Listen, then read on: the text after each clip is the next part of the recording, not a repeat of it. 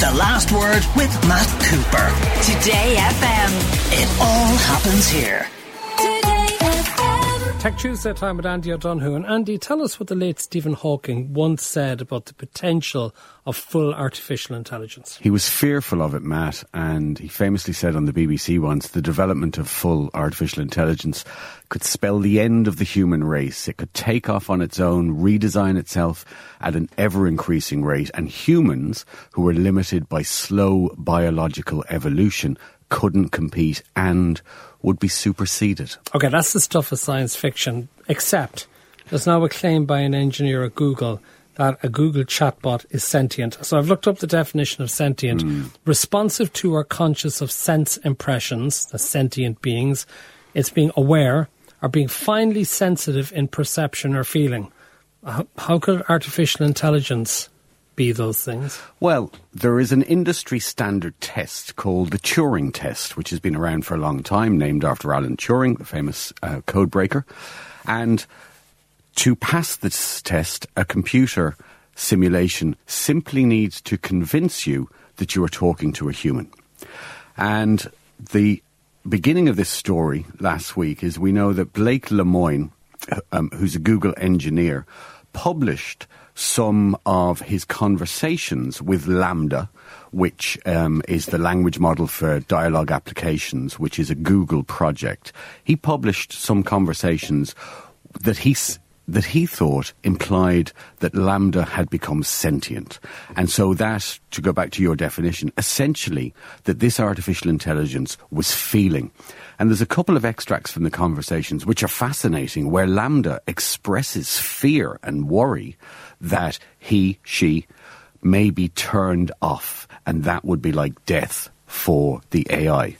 So, he has been placed on administrative leave because he leaked essentially some information.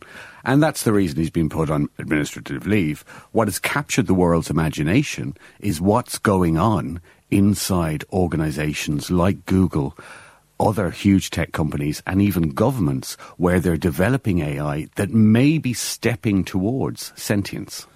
Okay, because there's a difference, isn't there, between machine learning and artificial intelligence? There is. And we hear a lot about machine learning in the press at the moment, often in relation to the loss of jobs. Machine learning is where a computer learns to execute a specific task. Very common these days to see it being applied in both legal and accountancy. So it goes through contracts, it goes through um, accountancy, and it finds errors, it finds potential fraud, or it helps um, complete contracts. That's a task that's very easy to teach a computer to do because there are only a certain amount of outcomes. The work around artificial intelligence, though, uh, is far more, I suppose, far more deep in what is hoped to be achieved. Are we trying to create computers that can think for themselves and feel and behave like humans? Well, no, not really although some people, you know, like that idea. What we're trying to do is develop computers that can react intelligently to real world situations like we as humans do. Okay, but that then requires judgment. And could we end up with computers making faulty judgments like humans do? We could. And I think we will see that, and we have seen it. For instance, there's a lot of projects like this that people we tend not to hear about the heavy duty work that goes on like this. For instance, we know that since around 2010, the US were working on a battlefield um, artificial intelligence that would reposition satellites and may even be able to intervene in battlefield actions. Um, a couple of years ago, I heard Antonio Guterres, Secretary General of the United Nations, at the Web Summit, saying very, very passionately that under his watch, artificial intelligence would not be weaponized. When you hear the Secretary General of the UN saying this, it implies that there is a real fear amongst governments that decisions taken on battlefields and elsewhere in relation to um, state actions could be informed or pushed onto artificial intelligence. And that would be really worrying, Matt. Okay, I'm getting into sort of the realms of science fiction here, but let's just imagine that AI becomes sentient. So you have, say, a Google Home, which is run off this software, and the Google Home decides it dislikes you. so it could actually do things deliberately to get you into trouble. It could do that. Um, you are. Uh, I mean, I like how you're thinking. You're stepping down to the the end of the lab at this point. However, this is sort of, as humans, right? We do a very human thing, and we place human sort of characteristics on objects or even creatures. For instance, we do it with dogs and cats. We think they miss us and care for us dreadfully, and they're very cute and they're thinking ahead, whereas really they just want to get fed. We do it with robots. We've done it since Frankenstein. We did it with the Tin Man, we do it with C3PO. You know, we like to see that sort of stuff in movies. And of course, humanoid robots combined with artificial intelligence is a huge leap. But could we get there? Well, we will see a huge development over the next, particularly uh, seven or eight years. Well, indulge me so. Because you quoted Stephen Hawking at the start, and I suppose I used to read and watch enough science fiction in my childhood and youth to have still has an influence over me. But could it be that eventually the robots will think that they're more important than us and that they will look to preserve themselves and regard the best ways preserving themselves is to extinguish humanity. It's a fantastic, uh, fantastic sort of route to go down that conversation. You are getting into um, the uh, Isaac Asimov and the three laws of robotics. The third law: a robot must protect its own existence as long as they don't conflict with humans. But there is there are some very real sort of ethical questions that have to be dealt with over the next few years. For instance, believe it or not, in 2015, an academic, Kathleen Richardson, um, started the campaign against sex robots.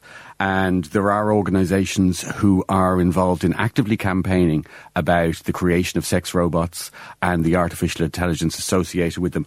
That's for a variety of reasons. But people are beginning to think, well, what if we create intelligence that has an ability to feel? Are we going to treat it like slavery?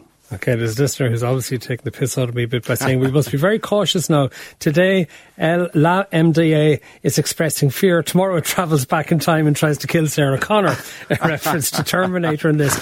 But tell us about the guy who's made these claims because how credible is he? Or is he now the victim of perhaps an attempt to diminish his standing, or could he actually have a point that's worth exploring? I think he has a point that's worth exploring and something that we should always be aware. I don't think that the LaMDA system has turned sentient, but there are certainly there's an amount of sort of discrediting of him going on. People are talking about the fact that he, you know, he grew up in the deep south. He's 41. Um, he was interested in the occult. He became a mystic priest. Um, a mystic priest. A mystic priest. Okay. Some people would say that that labels him. Others would say, well, perhaps it just indicates an, a very open mind. But, uh, you know, the great thing about what he's done and it's annoyed Google, of course, is that it has started this conversation. And it is a conversation that by 2030, the expectation is that AI will be extremely effective. And yeah. we have to be aware of it. Because people are concerned that these devices in their home are tracking and monitoring them, listening to everything, recording everything. So if that is true, and it's denied, but people believe it, if it was true, would it not just be a step towards, in the future, these things starting to control your actions and be malign influences and forces. I know I've been watching too much science fiction. Well, go on.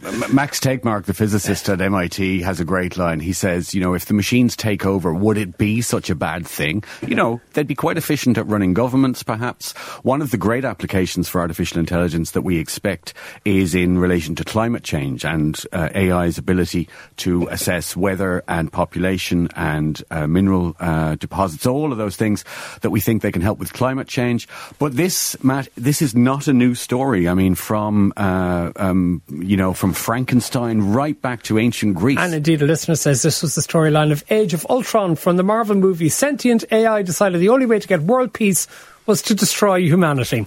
Andy O'Donoghue, thank you for joining us for Tech Tuesday here on the Last Word of Today FM. The Last Word with Matt Cooper. Today FM. It all happens here.